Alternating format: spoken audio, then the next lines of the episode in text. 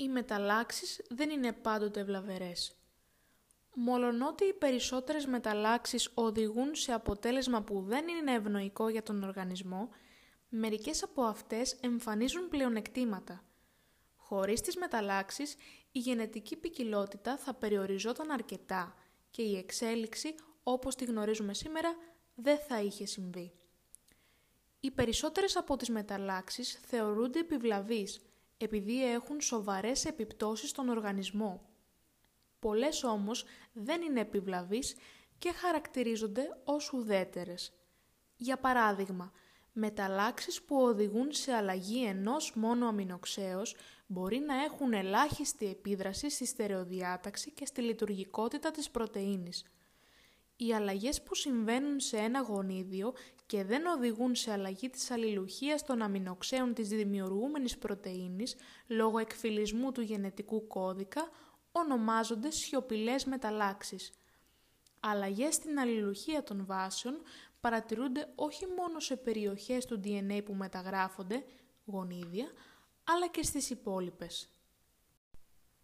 Ποιοι παράγοντες προκαλούν μεταλλάξεις; Οι μεταλλάξεις που εμφανίζονται ευνίδια μέσα στον πληθυσμό ονομάζονται αυτόματες και θεωρείται ότι προέρχονται από λάθη που γίνονται κατά την αντιγραφή του DNA ή κατά το διαχωρισμό των χρωμοσωμάτων. Όλες οι μεταλλάξεις δεν δημιουργούνται αυτόματα.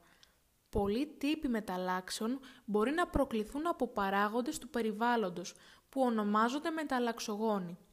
Σε αυτούς περιλαμβάνονται διάφορες χημικές ουσίες καθώς και διάφοροι τύποι ακτινοβολιών, όπως η Χ και η Γ ακτινοβολία, καθώς και η κοσμική και η υπεριώδης ακτινοβολία. Μερικές από τις χημικές ουσίες που έχουν μεταλλαξογόνο δράση είναι οι φορμαλδεΐδη, ορισμένες χρωστικές, αρωματικοί κυκλικοί υδρογονάνθρακες, ακόμη και η καφεΐνη.